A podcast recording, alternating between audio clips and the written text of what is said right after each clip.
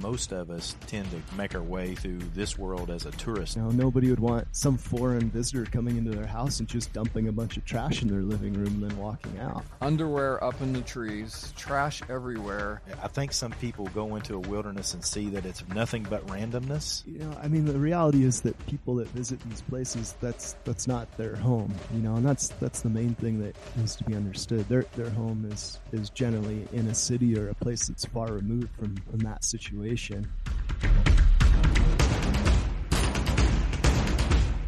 Hey guys, welcome to the Survival Show podcast with Craig and me, David, and producer Ben, where it's our job to take you step by step through the mindset, skills, tactics, and gear that you need to survive almost any crisis, emergency, or disaster. And it's our desire to show you how to use the lessons you learned today to thrive in your life tomorrow. Craig, Ben, how are you guys doing today? Doing good, man. Doing real good. Uh, it's been a it's been a good day. Guess what I did this morning? What did you do this morning, Craig? I had a workout, dude. And I had a great workout today too. Ben, how about you, man? Did you work out today? That's what everybody wants to know. I didn't. What? didn't. Tuesday's my day off. Oh, okay, Okay, gotcha. Okay, I play that. uh, basketball from 8 p.m. to like 11 every Monday. So ah, okay. usually I just take it off because it would be like five hours in between basketball and working out if I did work out. All right, guys, our mission here at the Survival Show podcast is to help you progressively increase your survival IQ so you leave out of here better prepared at the end of the show than you were right now at the beginning. And coming up, we're going to be talking to Mr. Matt Graham, the author of Epic Survival, as well as a big star of dual survival, dudes you're screwed, and all kinds of cool stuff.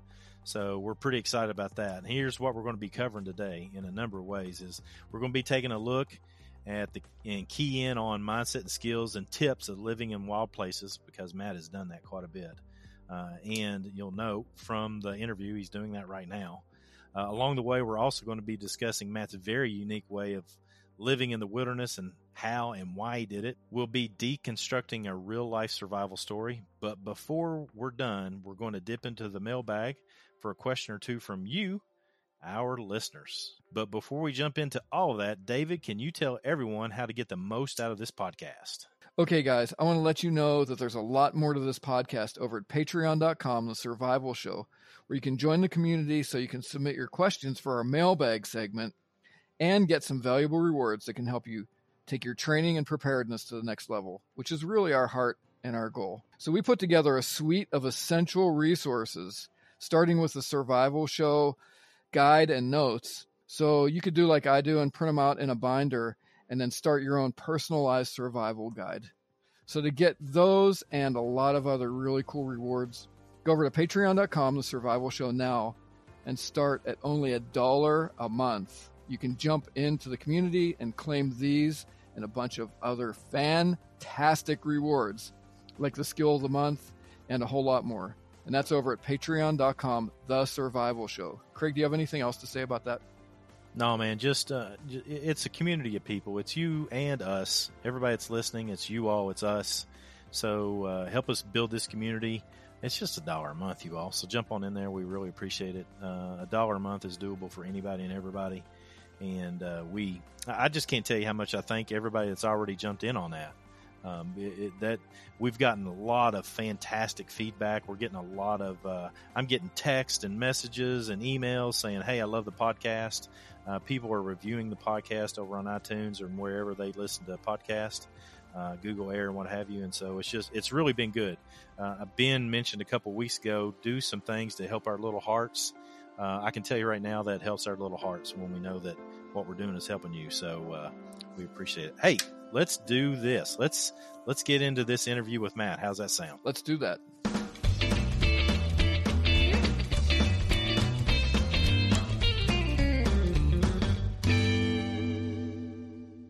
Hey, I'm excited about having Matt Graham on the Survival Show podcast today. Matt has led a very and most interesting life from a very young age, choosing to spend large chunks of his time in the wilderness alone, learning its ways.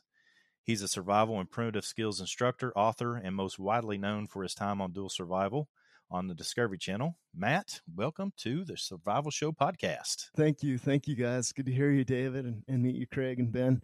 um, yeah, I really appreciate you having me on. Yeah. So what's going on in your neck of the woods? Where where are you right now? I am I am actually in the national monument in southern Utah right now. I have I live off grid. I have about 40 acres. Um, I have a little 180 square foot cabin that I live in. No no running water, electricity, but it's it's absolutely gorgeous. Like outside my back door is slot canyons and little creeks and it's actually it's an amazing place for practicing hunter gatherer skills because I can literally walk out my my back door travel 80 miles east and not even hit a dirt road. Nice. And uh, hopefully my fire is not going to cause any disturbance, but it's crackling in the background back here. Oh man, it makes me feel at home right there. That sounds good. That's no problem at all. Cool. hey Matt, since the this is really the first time I've ever had the opportunity to chat with you and trying to get prepped so I can have a good conversation with you. I watched several of your interviews that you've been doing over the last few years and and and I've been most pleased to hear you speak of learning from nature and your connection to the natural world, which you're already talking some about. But would you care to tell everyone about your your basically your backstory growing up and how you got to this position in your life where you're emphasizing basically connectivity to nature? And I guess in a sense, what what does that actually mean to you? Your connectivity to nature. Yeah, yeah. So for for me, I actually I did grow up in a city like everybody else. I wasn't raised by wolves or anything like that. Um, had a place in Southern California, and I was, I we we actually lived. We had a cabin up in the mountains, and then we had a place that was pretty close to the ocean too. So we kind of split time back and forth. And early on, I got a lot of connection to nature through my dad, who loved to hunt, and he would read all the Euell Gibbons books about wild edible plants and take me around, show me like you know the basic stuff, the asparagus and um, watercress and mint. And my mom just loved the beach. So we, I spent a lot of time there swimming around like a fish. You know, mostly I was boogie boarding. It doesn't sound as romantic as surfing, but it was just easier to get our board to the beach than than a surfboard. Just spending tons of time in the water, in the mountains, and really getting excited about that life lifestyle. And then every year, my parents would send me to a camp called Indian Camp. It was like a two week camp in the summer, and we would learn about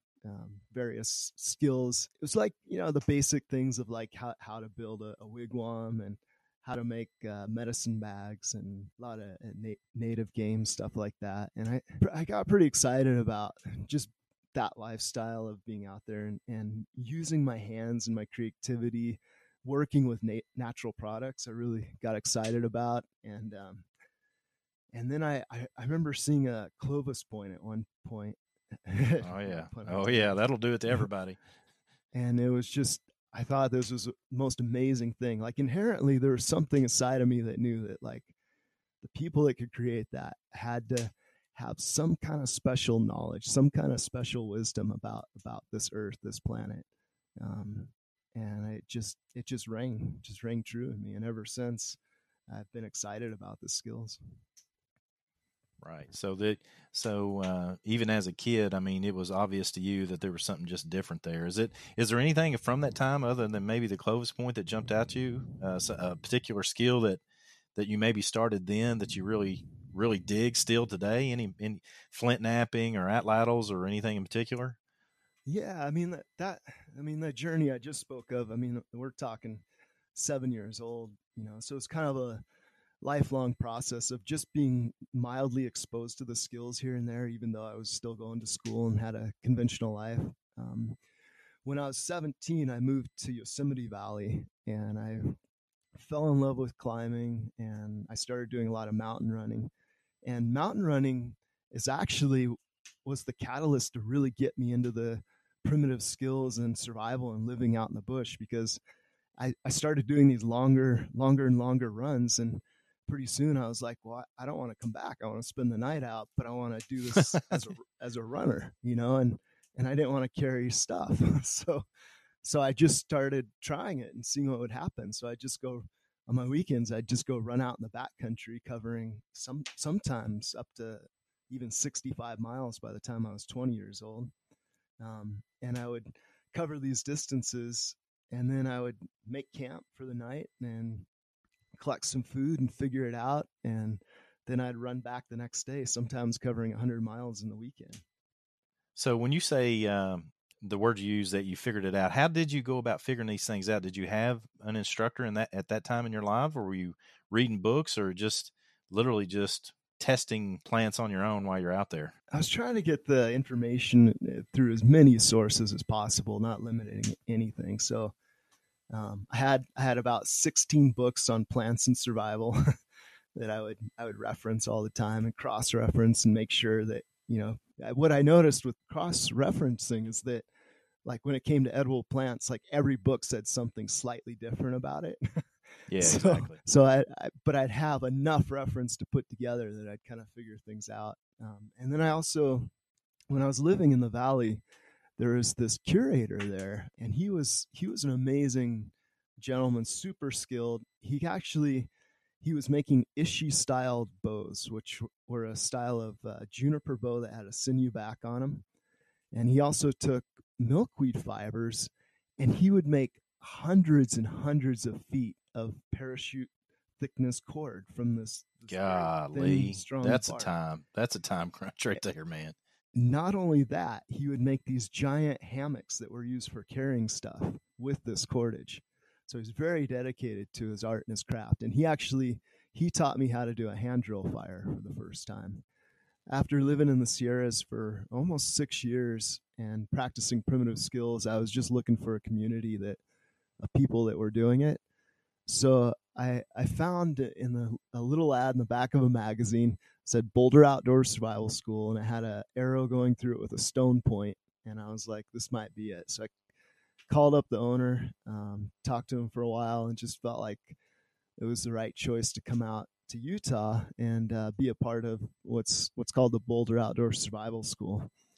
Um, so I was working there for uh, about ten years, guiding guiding courses and I was leading their hunter gatherer programs, just being really excited about everything. I loved taking students out on these two week immersions that were Stone Age based and and I was learning a lot during the process too. Um, but it got it did get to a point for me after after so many years there that I just felt like I was teaching the same things over and over to the students. My my growth kind of hit a point where it, it just felt stale and I felt like I needed to understand a little bit more. And it was it was more than just the skills. It was more that I wanted to understand what it felt like to really live off the land for more than a month at a time.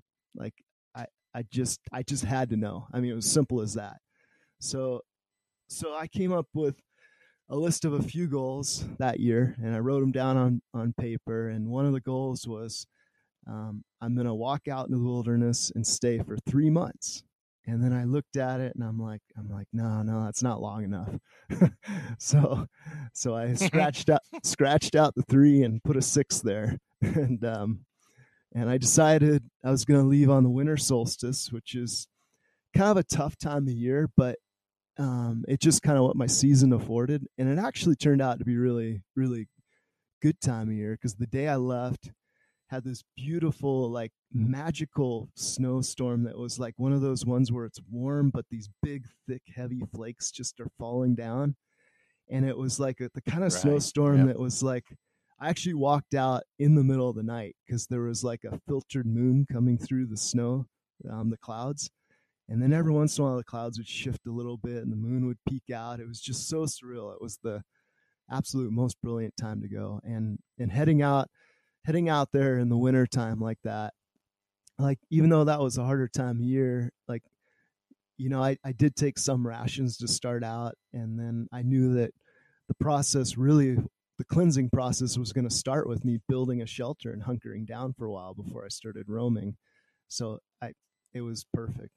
Honestly like it was probably one of the best six months of my life. Um, I had this opportunity to really deeply connect with the land in a way that I hadn't before. And and what that meant for me is that when I first got out there, the first first week or first couple weeks actually just felt somewhat similar. Like, oh, I'm just kind of out here, build my shelter.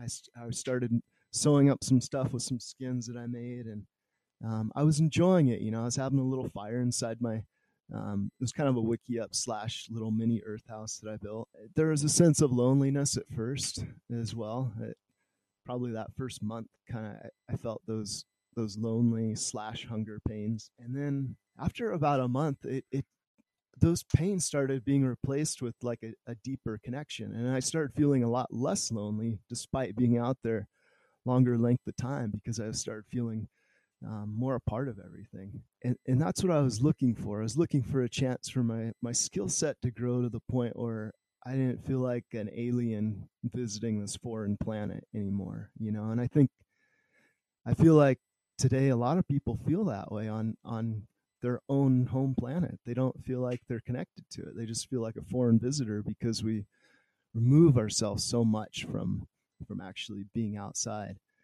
And um, once I stripped away those veils, like I actually saw like what happened to my my senses physically too. I felt like everything started to become so heightened, like what I could smell and hear and feel, and everything was just was just at this super ultra heightened level. And I don't think it was necessarily that there was this grand physical change, but I think there was an awareness that happened where I became aware that, oh yeah, you know, as humans we're supposed to be able to smell these things and hear these things and feel these things and move this way through the wilderness. Yeah, they. I haven't done anything nearly that long, Matt. I did. I, have done two 30 day trips where I did something real similar. Awesome. I'm right there with you. I think uh, sometimes when I'm working with people, I, you know, I kind of refer to it as being a tourist. That most of us tend to make our way through this world as a tourist to it, and we don't. We don't actually. We're not actually there. We're not actually inhabiting it. We're just kind of passing through. It, it, would that be an accurate description? Do you, do you feel that way, or?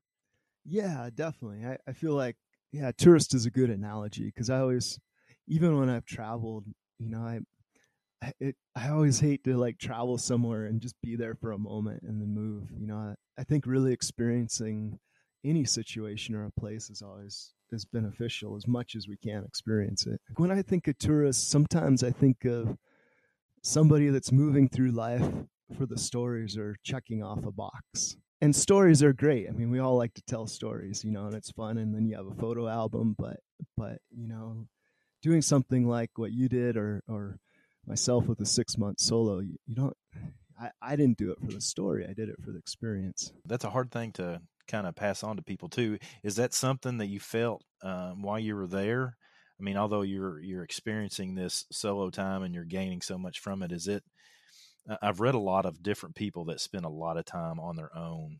Some of them get this overwhelming sense that they need to share that with other people. Is that is that something you experienced as well. Um, and, and, there's there's probably just as many people that don't feel that way. So I, I'm really interested on your take on that. No, it was it was quite interesting because I, I I did go through like a series of emotions during that that time frame.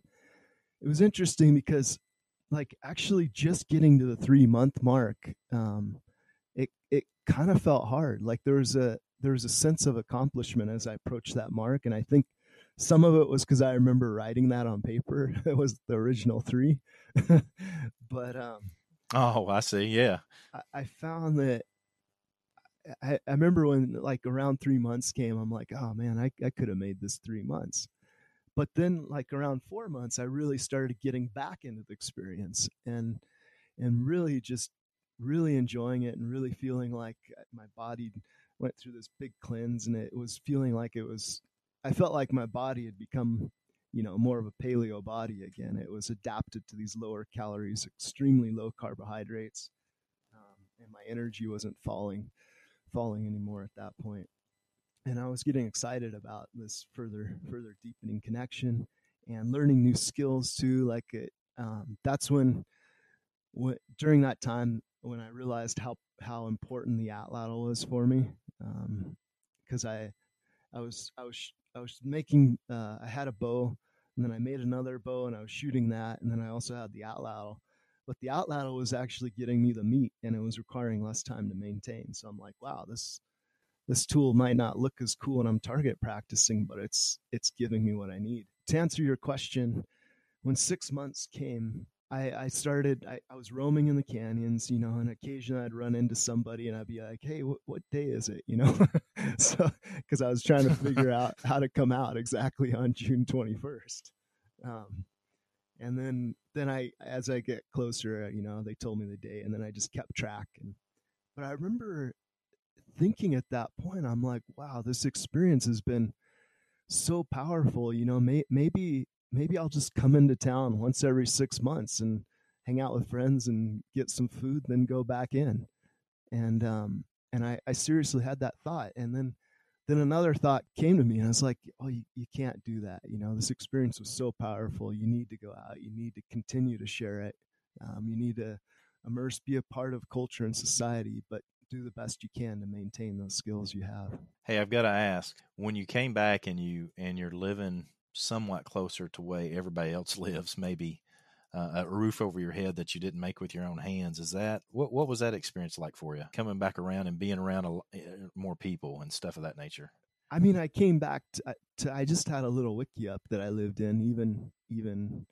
On, oh, okay. On on the culture lands, but I yeah, I know what you mean. I, you know, coming back and being around everybody. Basically, my tribe at that point was the survival school. So, I would uh when I got back, it was a little surreal because the survival school we we had a 40 acres of land that we we based out of um, when we're not actually in the field, and it has a there's a beautiful creek that runs through it, and there's um, kind of a pinyon and juniper forest behind there, and everyone kind of scatters out there in their natural structures or teepees or or wall tents or whatever, and um, then we have like a main main office that's kind of like our commun- communal area. And I remember walking into the main office and and granted this is let's see this was 10 years ago so that would have been 2008 eh, i walked in the office and everyone's just on, on, was on their laptops that was the first thing I noticed. oh wow! And I'm like, whoa, yeah. what happened oh, yeah. in six months? Like I didn't, I didn't remember that. and I, I still didn't know how to use a computer at all at the time. I didn't even really have any desire, but it was just so surreal. I felt like, I felt like either I went back into time or everybody went forward and didn't realize it. and left you behind. yeah. yeah. Oh wow that those kind of uh, that's uh, that's another seems like a common thread for people that spend a lot of time outside alone like that it just the the coming back whatever that might be it's it's different things different people that seems like a I don't want to call it a culture shock, but it's definitely something different. You talk about giving back to the earth more than you take from yeah. it. Uh, would yeah. you care to expand upon that for us here?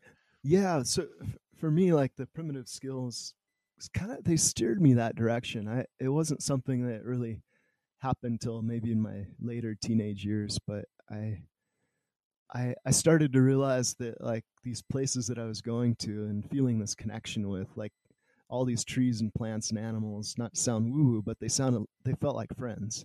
I didn't want to take more from my friends than I was giving back to them. So that translating, you know, how I felt in my relationships to the earth and to the land just made sense for me, and it and it and it always has like i feel like i feel like it's it's it's just the right thing to do and energetically it always feels good when you give you can give something to land and not not damage it.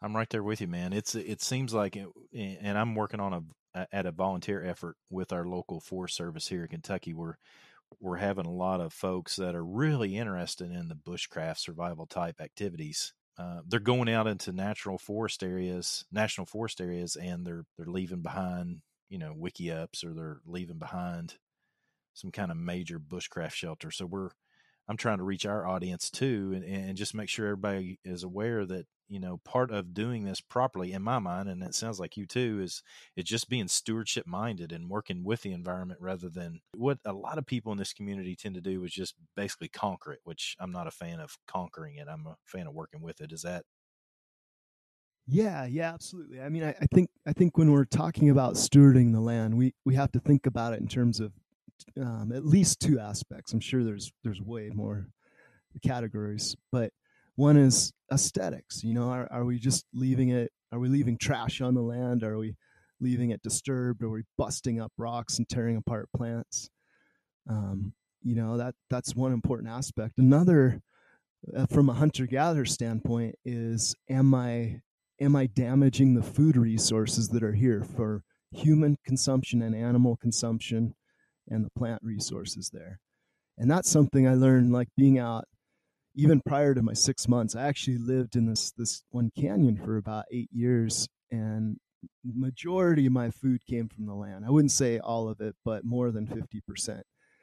And and I got to see how I would interact with these plants, these nettle patches and watercress and mustard patches, and and I learned that certain ways I'd pick it weren't good, and certain ways that I harvest it were, were great. Um, and also I've, I saw that too with the fish populations. I'm like, okay, how, how do I harvest fish in a way where I'm not damaging this creek, but I'm increasing its productivity? And I, I did that by observing the fish and their patterns noticed that the fish with bigger heads and skinnier bodies were the ones that ate more fish and less insects. So I would start to pull those fish out and um, and then encourage the growth of the other medium-sized fish. And then likewise, if I found pools that were just too too clustered with little fish, I'd thin them out a little bit.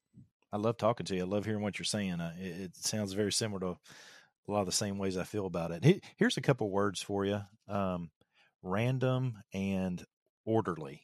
Uh, I think some people go into a wilderness and see that it's nothing but randomness, but actually there is a lot of order that we can get involved in and actually work.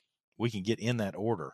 Does that does that make sense? It seems like what I'm saying is that you saw certain fish, and to to average ordinary person that's not in depth involved in a wilderness, they just see those as a bunch of fish. It's just very random, but there's an orderly fashion to how the environment works with itself and and heals itself and Absolutely. and what have you. Yeah, I mean, anytime. I mean, that's one of the beauty beautiful things about being human is we have this in, intellect to analyze things I think in a way that most animals don't. And I think that gives us the ability to walk into an area and somewhat be a caretaker. Like we walk into that wilderness ecosystem and we look at it and we're like, okay, it's it's either doing well or it's not doing so well. But what what can we do as humans to interact with it and still keep it on its same plane or make it better? Can we just hone in here for a second, guys? And I think this is a really good point to talk about how we can engage with the environment. And I know, Craig, that we've talked about in previous podcasts that there's an issue with more people getting out. Now we want everybody to get out there and experience the wild and in however they they can. But we can can we talk a little bit about no no trace and stewarding the great natural resources that we have all around us and how do we get out? How do we get out and do that without impacting or diminishing our experience next time or others yeah. that follow us? Well, I think, I mean, there's definitely this uh, in the backpacking community. You hear the word "no trace" a lot. Um, in the primitive skills community, you you strive for positive impact, and um, and what that means is certain aspects that I was referring to about about stewarding plants and, and learning like the right time to harvest the plants that you eat and how to harvest them. You know, it's it could it's simple things as you know like in nettles you want to you want to grab the tops in the early spring then as they get bigger and the seed heads are ready to form then you want to start gathering the leaves in watercress you just want to gather the tops and not pull them from the roots um, when you're gathering cattails you want to kind of sporadically move in and and collect it not just in one big clump but sort of break up your your pattern and actually pulling out the rhizomes stimulates the patch and there's there's all these different things we can learn when i gather yucca, you know, I replant the well instead of gathering the whole stalk, I'll, they connect together. So a lot of times I'll dig underneath and, and gather to the connecting roots, and then they shoot off more. So it's really it's really a matter of observing the land to try to understand how how to be positive stewards of it. Now, now I feel like the the backpacking community is one aspect, you know, and that's that absolutely. When you're backpacking, you're bringing in all these artificial elements. You want to completely no trace because those are artificial elements. In the primitive skills community, um, I feel like at some point we have to start educating people on what's appropriate positive impact to leave with the land and what do we need to dismantle. You know, because because like for example, if you you build this beautiful fire pit and you you cook in this fire pit and then you clean it out. Um, and then if you just take apart the fire pit, maybe you'll have another irresponsible person come put it in the wrong spot. So at some point we have to create education on what things are appropriate to leave and why we leave them. You know, it's a huge, broad topic, but I, I don't think eliminating human trace altogether in the wild is necessarily going to teach us anything either, but it's eliminating our artificial elements in the wild, I think is important. You know, I mean the reality is that people that visit these places that's that's not their home, you know, and that's that's the main thing that needs to be understood. Their their home is is generally in a city or a place that's far removed from from that situation. And um and, and emphasize that, you know, it's important to keep the home for the wildlife and the animals, everything that lives there, keep it clean, keep it healthy for them. You know, nobody would want some foreign visitor coming into their house and just dumping a bunch of trash in their living room and then walking out. Man, that's a good point. I think a simplified message like that is is maybe the key. So there's three things that I, I think can tie into this to make it really simple for people to uh, to do this and incentivize them. I think the biggest incentive for people to steward the land is to get out and experience it. And I think, Matt, your appreciation comes from the fact that you have connected and you've actually spent significant amount of time out in the wild. And that's been my experience. I grew up in Uh, outside of the city of Pittsburgh. So my my early days were were Boy Scout camp and one thing that we always always did and this carried on through the military and everything else was what you pack in you pack out I think that's just a really simple thing. And at first, I didn't really get that because it's kind of inconvenient. And sometimes you just want to leave something behind because you don't want to carry it out. For some of us, that's trash. So if you pack it in, pack it out. There's certain things that don't burn and shouldn't be burned, like those foil wrappers for our for our breakfast bars. They don't burn very good, and that leaves something behind. And you've already reduced when you've eaten that, you've already reduced your weight quite a bit. So put it in your pocket, pack in, pack out. As you experience the wild more, that experience, I think, is going to incentivize people to appreciate the land and think about the next person after you and think about your next time in that place too. You want to come back. What I found is that trash breeds trash. When somebody leaves trash or they they leave they cut a tree somewhere that they probably shouldn't have cut or they haven't policed the area up very good, or may, maybe left some paracord with nylon around that stays around for many years. That, that seems to just mm. create a mentality in some people that it's okay just to leave things behind. So those are just some quick things. I don't know if you guys have anything more to add to that to help people get out and and uh, keep the experience fresh for others and for themselves the next time. Yeah, no, I, I agree with you. It's I think anytime we go out, we have to think about you know what the next person that visits, what's their gonna experience going to be with what I left here or what I didn't leave here. Um, and, eh, but it also has to extend to the animals too and the plant population. I think sometimes we don't fully take that into consideration as well, especially as, especially in the category of, of people that are practicing survival primitive skills and um, uh, division of wildlife resource management. Like believe it or not, some sometimes like you know when you, you have somebody that's like, okay, we got a non-native species, it's non-native, let's get it out of here. But maybe that non-native species been there for a thousand years, or or less even, even a hundred years, and it's gone through many many generations of wildlife adapting to it. It's become it's become their apple tree basically, and we come in there and we kind of play God over the wildlife home when it's not even our home. And there's no species coming into our backyards and cutting down our apple trees saying they're not native. You can't use them. So there, I think there has to be a big picture of like, what are we tr- truly doing? Are we making this land more food productive for people and animals, or are we taking away from what's there? It's really good yeah, stuff. A, that apple tree is a great analogy too, man. Thank you for sharing that. I've never heard that. That's that's really good. So, Matt, you've been on Dual Survival, dude. You're screwed, but you're kind of like the poster child for new survival shows on Discovery. You know, so you've got other cool shows on Discovery Channel. And can you tell us a little bit about these and your roles and maybe some lessons that you've learned as you've uh, progressively done a bit more and more on TV? Yeah, I started doing TV basically when I turned 39. So I'm 46 now, and I, I got got to the point where I just I knew I needed to share on a broad stream. So that's kind of what made me jump into that. And also, I wanted to cultivate some land to be able to teach from. As soon as I got an email account, like stuff just started showing up. We got this new show. You want to try this just from word of mouth. And one got pitched to me about running the Oregon Trail. And I was like, oh, this is cool because I was doing tons of ultra running at the time. Kind of went through the process, but we couldn't permit the show just because it went through too many lands. And then shortly after that, first show I, I did that was a series was called uh, Dude, You're Screwed. Uh, I had done, done one documentary prior to that called Living Wild.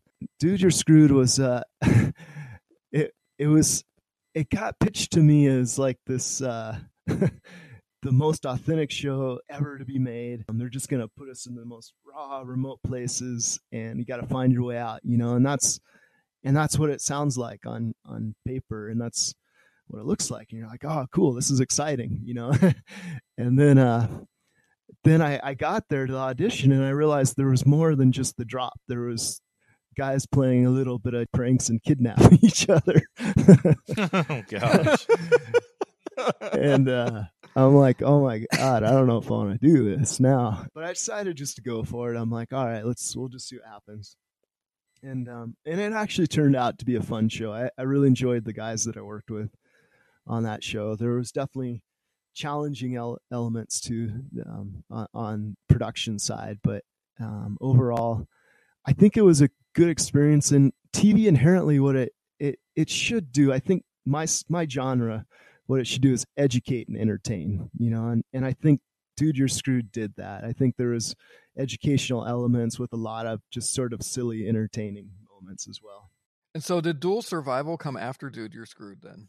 Um, yeah, actually, um, so so dude, you're screwed. Like like I said, I mean, it was a good show. I really enjoyed working with the guys, but I I just felt like I wanted to do something different. Um, and Discovery pitched um, continuing on dual survival uh, with me, but I still had time in my contract to serve. So I kind of worked out some deals where it sort of shortened that term, and I was able to do a show that showcased a little bit more of my skills. And um, with dual survival, it, it I definitely I enjoyed the the filming aspects of that show a little bit better, just because I was able to engage a little bit more into the the skill set of primitive skills and the survival and the MacGyver world and all that stuff. And then since then, you've done a couple other shows. Yeah, and yeah, maybe tell me a little bit about those. I left dual survival at the end of my contractual term. I, I was considering coming back. I, they they definitely wanted me back, but I but I also needed a break from just that style of format. And then I was offered a, a show with National Geographic, um, and it was just a segment called Living Wild, but it allowed me to be back home and film a little bit more of my lifestyle, how it was. So it was just a nice break from all the travel and doing this global type survival. So I, I just jumped on that for a season um, and, and really enjoyed it. And then went on to do a couple more shows after that. So can you tell us a little bit about some, maybe some lessons that you learned through those? Cause I know there's been some controversy about, about TV survival and yeah. how, how that's approached and, and, um, you know, doing dangerous things and, and maybe showing not necessarily the best techniques or or strategies or tips and all those sorts of things. So can maybe maybe you don't even have to focus on that, but whatever you want to say about uh, some lessons that you learned, and maybe even if there's anything that can transfer over to our listeners, what what yeah. they can learn through what you learned. Doing survival on TV is a, a very tricky balance because because the filming aspects take actually takes away most of your day. Like it you're literally two thirds of your day is dedicated to getting the shot, talking about it, doing the retakes, getting the pretty angles. Um, and then the other quarter of your day is actually dedicated to doing it. So sometimes what the audience perceives is like, wow, they did all that in that time. But in reality, actually, sometimes you can do more. Um, so when you're when you're doing survival TV, like the audience has to keep in mind we're we're doing our best to recreate um, what's actually happening out there and actually doing what's happening out there. But it's reality is not reality. Like what you see is is you're seeing a television show and and we're I, i'm doing the best i can to deliver an authentic experience um, sometimes sometimes there's I, i'm not going to name names but there are people that cut corners they do skills they're not familiar with they try to edit it real pretty to make it look like it worked better than it did and things like that. That's something that i've been really cognizant on, on my work to to avoid not doing stuff that i'm haven't haven't practiced over and over and, and if and if it is new being very clear that i'm doing something that's very new for me um, and just being as authentic in the representation as i can is super important there's there's just so many people out there that are excited and enthusiastic about the skills and they're they're good presenters and they end up on tv and i'm you know i don't have anything bad to say about them being excited about the skills but sometimes the skills get misrepresented by um, people that don't have the experience behind them. Hey, I would just like to say, I, would be real clear that it's. I appreciate the fact that you take uh, authenticity uh, very importantly. Uh, that's it, it's to somebody that knows skills. For those people, I mean, there's so many people that watch those shows and and they don't have much of a skill set. But for those that watch a show like that and and and do have a skill set, you can see it. I mean, and and it, I just appreciate the fact that you you are authentic in the way you did things. It's it's just a good way of educating people and and seeing realism because the world is full of real. There's so much fake too, and I, and getting out in nature is real. And the more we fake it, um, the worse off. You know, the people when they go out and experience it, uh, the worse off they're going to be. So I'd rather us be real as as quickly as we can. Absolutely. No, I appreciate that. Um, yeah, and I think it's it's important too for the audience to realize that that people do have different ways that they approach being outside. Like like for me, I, I think I categorize my experience with the outdoors into three general categories. One is like adventure sports because I really do like I like running and I like surfing and I like climbing and things like that. Um, and then there's the thrival aspects that that also really get me juiced where it's just complete surrender to the land where it's where i'm doing hunter gather the tools that i make are natural um, i'm completely engaged in experience and then there's the survival aspect which I actually don't do as much on my own but it tends to be more of what i'm doing on tv because that's how it's presented. It's it's a mixture of of kind of all of these things together. It's um it's adapting to a situation. It's us- utilizing any materials on hand whether they're man-made or natural and and engaging in some athletic aspects of it too. Tv is an interesting interesting ball game but yeah i think it always is important to make sure that the audience is really clear on on the approach because we all have so many different approaches to it. Yeah, it sounds like you really parsed the uh, complications of, of TV and threaded the needle on uh, on how to be authentic and I, I really i really appreciate that matt you had mentioned these three areas the outdoor adventure sports the thrival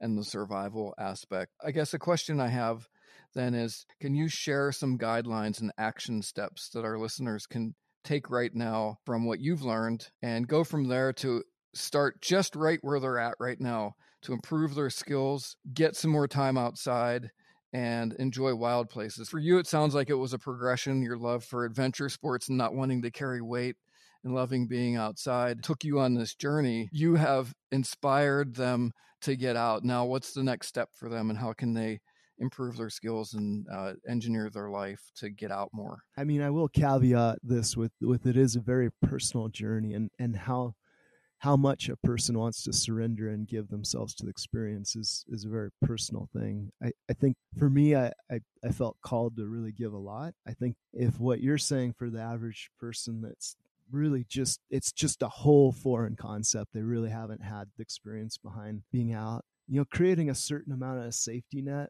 but also not having so many comforts that you don't really figure things out is important and i think one way to do that is uh, for someone to go out if they're in a cold climate, just bring a sleeping bag. Don't don't worry about it. At least the first time. You know, may, maybe take certain elements away. So bring a sleeping bag, but maybe bring no food for two days and see what happens. See how see how you start like really looking at the land and trying to figure out how to get food because you're you're most likely not going to die of two days without food you know and then an, another situation an environment that's maybe not extreme maybe try going out without a sleeping bag or blanket one night, seeing how it feels, you know, and, and taking these little steps, you know, just even just one night of just getting rid of a comfort. Sometimes you can learn a lot more than just taking all the comforts for you know several weeks or a month. Yeah, mm-hmm. I love it, man. That's that's really good stuff. That, that is sound, very sound advice. I really appreciate your your take on it. Hey, but uh, before we go any further, I guess to sort of wrap things up, tell us what's coming up for Matt Graham. I mean, what what does everybody that's listening need to be aware of? What's uh, any whatever you can speak to. I'm sure there's some things you can't speak to yet, but tell us what's coming up. Yeah, so I, I do have a new show that's going to air on Discovery International. I think in January. I I can't really tell you much more about it. If uh, people follow me on my social media, I have a Instagram called Matt Graham Earth Skills. As soon as I'm allowed to give dates and everything, I'll, I'll definitely be posting there. I'm working on two other projects right now. One I'm very excited about that's um, much more primitive skills, Stone Age based. That'll take place later, later next summer. Um, and then I think in another month I am I am actually flying back overseas to do another show that's it's it's kind of a show that it mixes sort of uh, how do I describe it without giving it away? um, all I could say is it's a, it's a very dynamic athletic show that covers pretty big distances of terrain while doing primitive skills. Dude, I'm there. You might get you might get me watching TV doing that kind of stuff, Matt. I saw one of the first cuts and uh, it's brilliant. Yeah, visually stimulating and, and fun show for sure. Matt Graham, this has been fantastic. I really appreciate you being with us today. Yeah, yeah, my pleasure. Yeah, I appreciate you guys too. All right, everybody. So, uh, just for subscribers only, we have these questions for Matt. If you could choose only one primitive tool to take with you in a survival situation, what it would be and why? To hear Matt's response to this bonus question, go over to patreon.com forward slash the survival show. That was a really fantastic time with Matt. Now we're going to get into our break it down segment for today.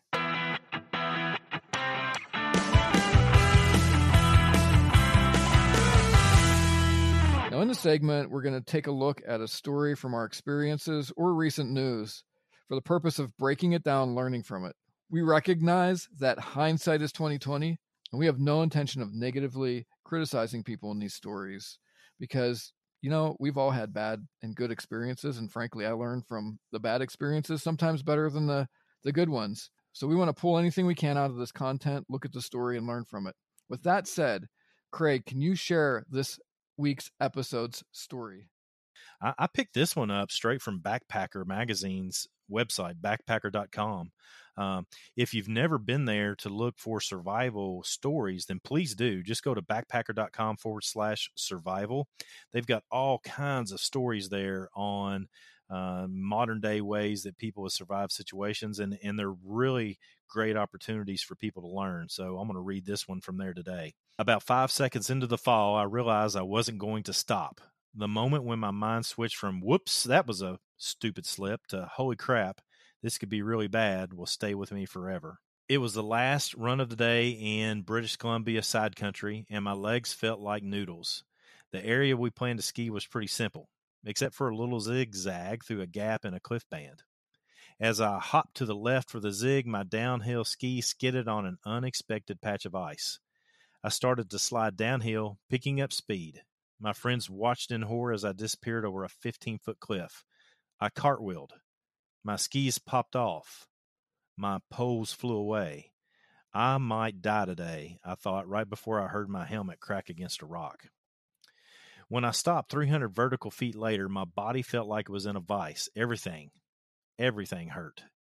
When my friends found me and rounded up my gear, I could stand up and communicate, but I was dazed and quivering all over. I skied out, but later I would learn I had broken four ribs.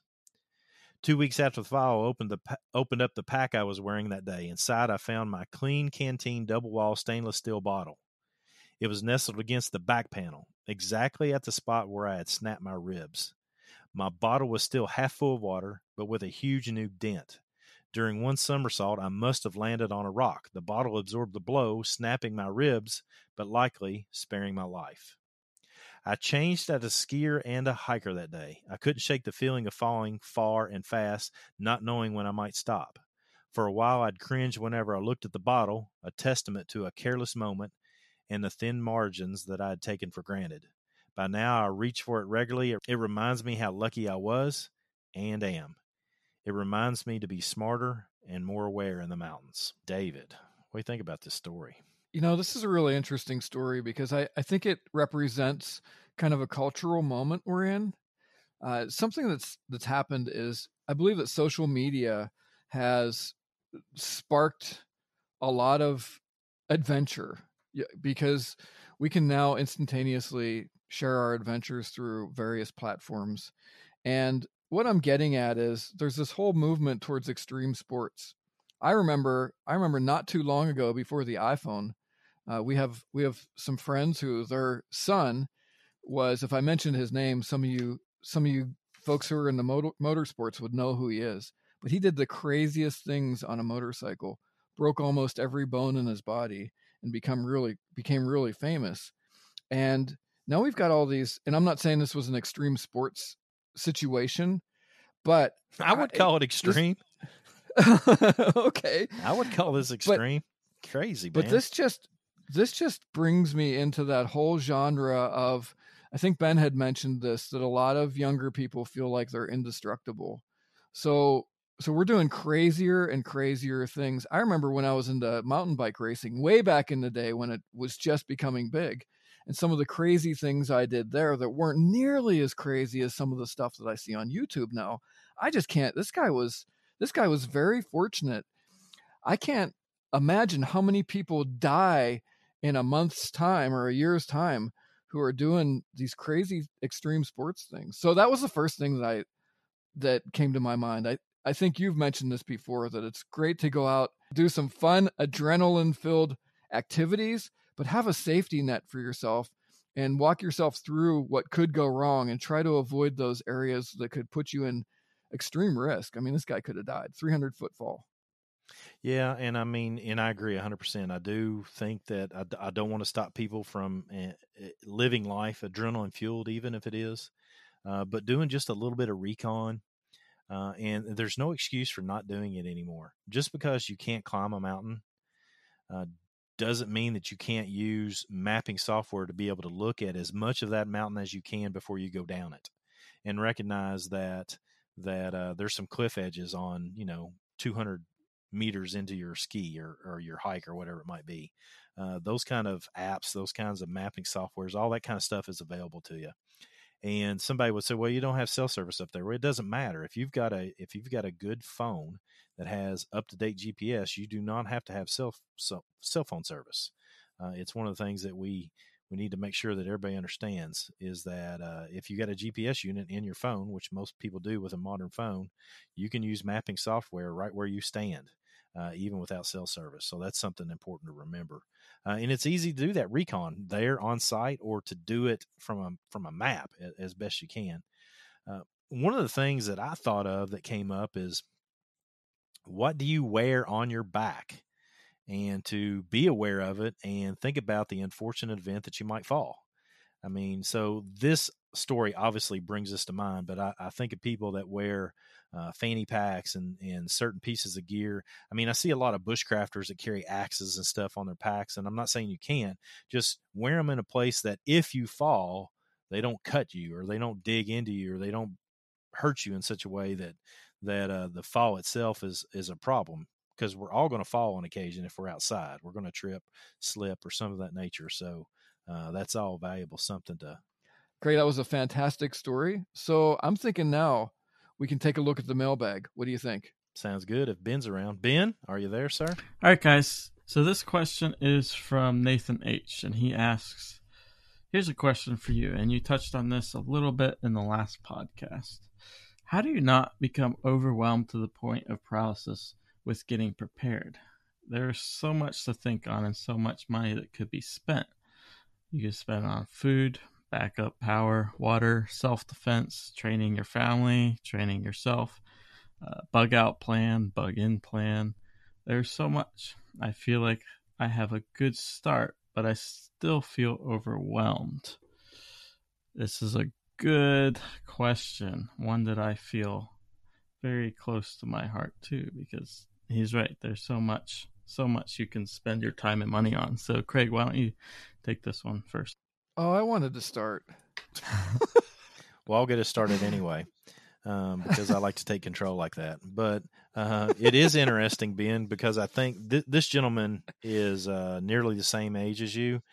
Basically, had this has the same, nearly the same family makeup as you. Because that's interesting that he feels the same way as you do.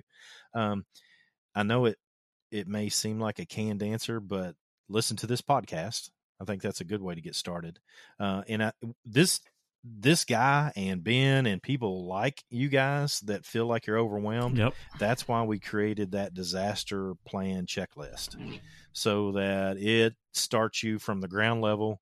You start checking things off, and that way you find out what you need to be doing for you. And it's not easy to put together a checklist that anybody can pick up and utilize, but we put a lot of effort into making it that way so that if you're in an urban environment in Los Angeles or you're in a rural area of Tennessee, you're going to be able to get something out of that particular checklist. And uh, I think that's real valuable. So, as far as starting, I think that's a good way. What do you think, David? What can we say to help out this guy, Nathan, who's uh, actually a friend of mine who's come to several of our classes? Okay, that's really good. So he's already coming. I just want to mention first that the disaster plan checklist is over at Patreon, and that's where you guys can pick it up. I also want to mention one other thing that's over there. I think you did a really good job, Craig, of of simplifying uh, self defense over there. Not that it was the end all be all, but I think just by people watching and practicing a few of the things that you mentioned in those two videos, that would help them. I mean, that that'll take you from zero self defense knowledge and situational awareness to a much higher degree than you had when you started watching those. I've been teaching self defense and combatives and defensive tactics stuff like that for you know twenty plus years. And one of the best things to do is to, is to meet people where they are. And those videos are there for that person who's never had any training, and to to get you started. So definitely. And, and that's when he asked me this question personally. That's what I told him.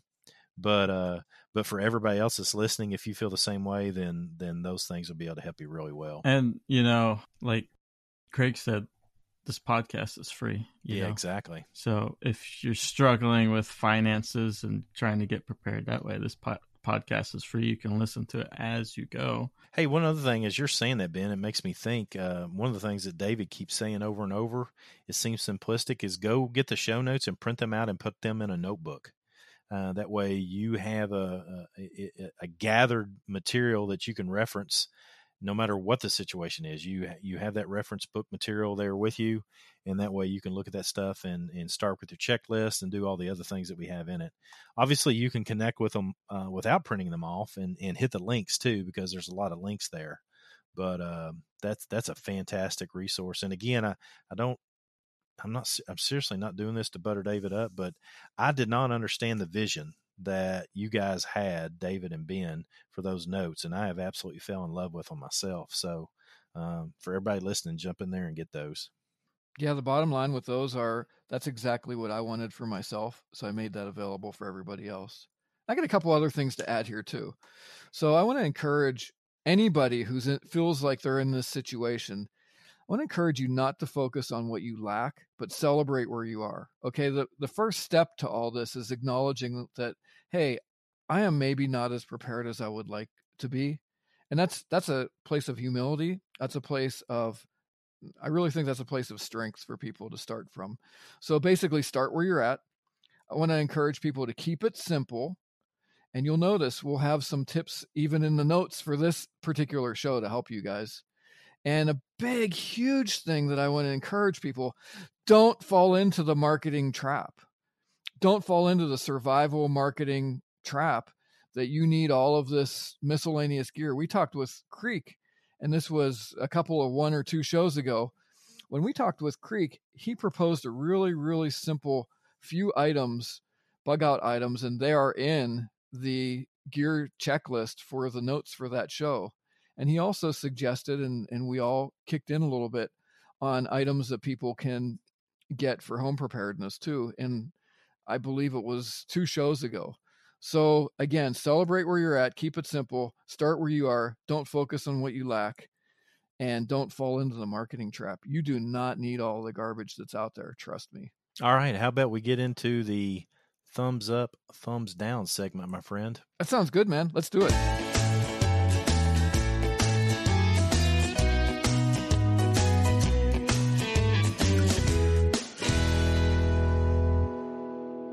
So we're going to be doing something a little bit different for this one, guys. Uh, a little foreshadowing in that both of us want to discuss an item that we both feel that we want to help you with. Uh, basically, what we want to discuss are items that we, as individuals, David's going to have one, I'm going to have one, that we are both giving a thumbs down to. Something that we feel like uh, is not a useful product at all, but because of their widespread use, we want you, the listener, to know why. All right, so I'll go first. The one that I want to bring up is a snake bite kit.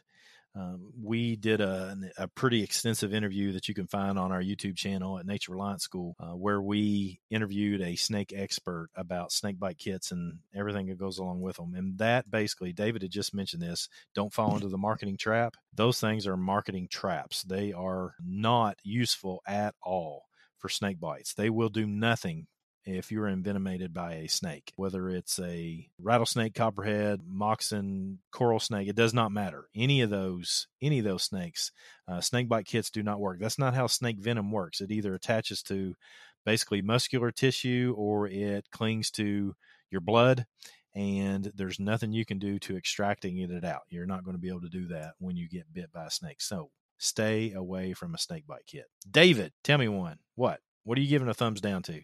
What if I like snake bite, bite kits? Well, what if I, I like them? well, That's why we have me on the show because I don't mind because I don't mind at all hurting people's feelings. Uh, I like education and I like facts, and the facts, my friend, are that snake bite kits don't work, and that's why I interviewed somebody who you know literally milks 300 snakes a day. We ask him those type of questions. I think it's clear that that's a double thumbs down on that.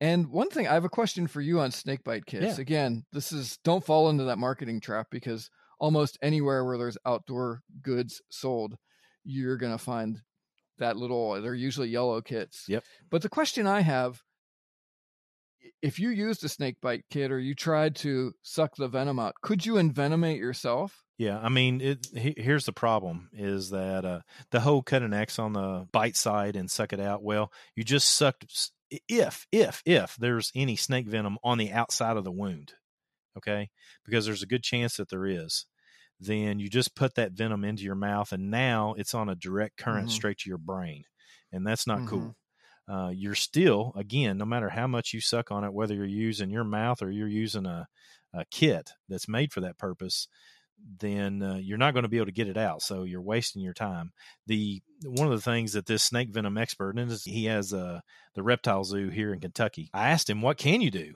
and the only thing you can do for a snake bite uh, where you are envenomated is to get your car keys and get to the hospital uh, there's nothing Mhm. you can do uh, nothing that you can do in the field that is actually going to make much difference at all Thank you, my friend. That helps out a lot and uh, clarified some things for me. So mine is bum bum bum button compasses. What do you think about those? Uh, this is yours this is you're supposed to you're supposed to put yourself on the line if it helps you i'm giving them a thumbs down Okay. So you, Okay. you you move on with how you feel about them. Do you do you confidently feel good about a thumbs down on them? I do. I do. Yeah. When we were putting together the micro survival kit for the MSK1 knife, we spent about two years. I worked with the guys over at Wazoo Survival Gear. One item that I had on the list that I thought would be helpful would, was a button survival kit. We literally got button survival kits from all over the world. And without fail, except for one, they all either came with a bubble in the button compass or they were just completely garbage and inaccurate and they produced a bubble in a short period of time. The one that actually worked worked for a while, but it was just too big for the knife. But I, I just you see them in survival kits all over the place, and I just I can't recommend them. I, I, just can't. What do you have to say about button compasses? Man, I was working on a project with an engineer a year or so ago, and we were going to put a button compass into this thing that I basically put together, this tool that I'd put together with him. And I ordered button compasses from oh man, I, I don't I got so frustrated. I bet it was twenty different companies.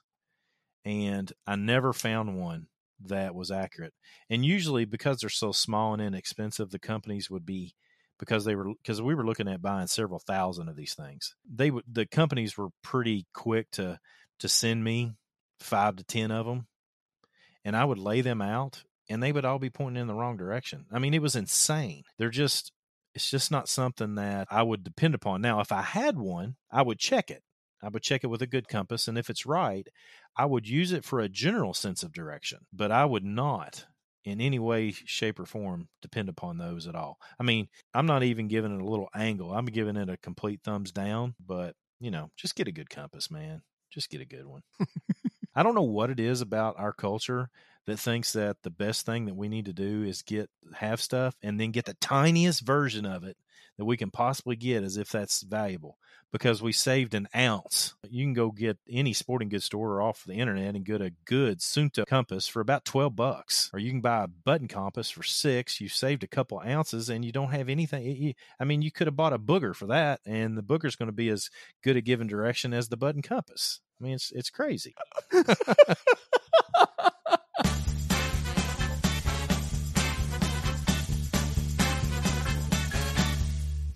Okay, Craig. So since you're the master of wisdom today, can you take us into our Surthrival segment?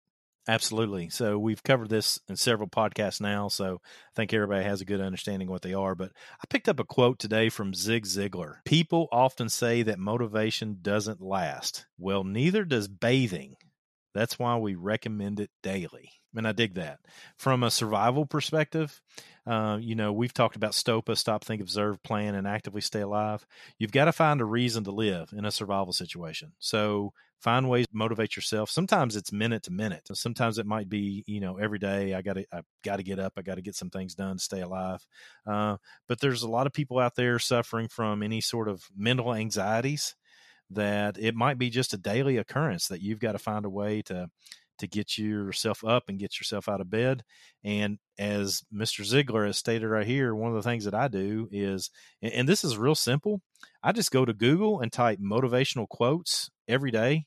I know we talk about working out and it's become sort of a joke, but one of the things that I do every day is I will type into Google right before I work out and do motivational quote, and I'll read several of them because there's a, a, hodgepodge of them that come up every morning. And I always find something that just resounds with me. Uh, you can get apps that throw quotes at you on a daily basis, and that way you have some motivation for yourself and, and those that you care about.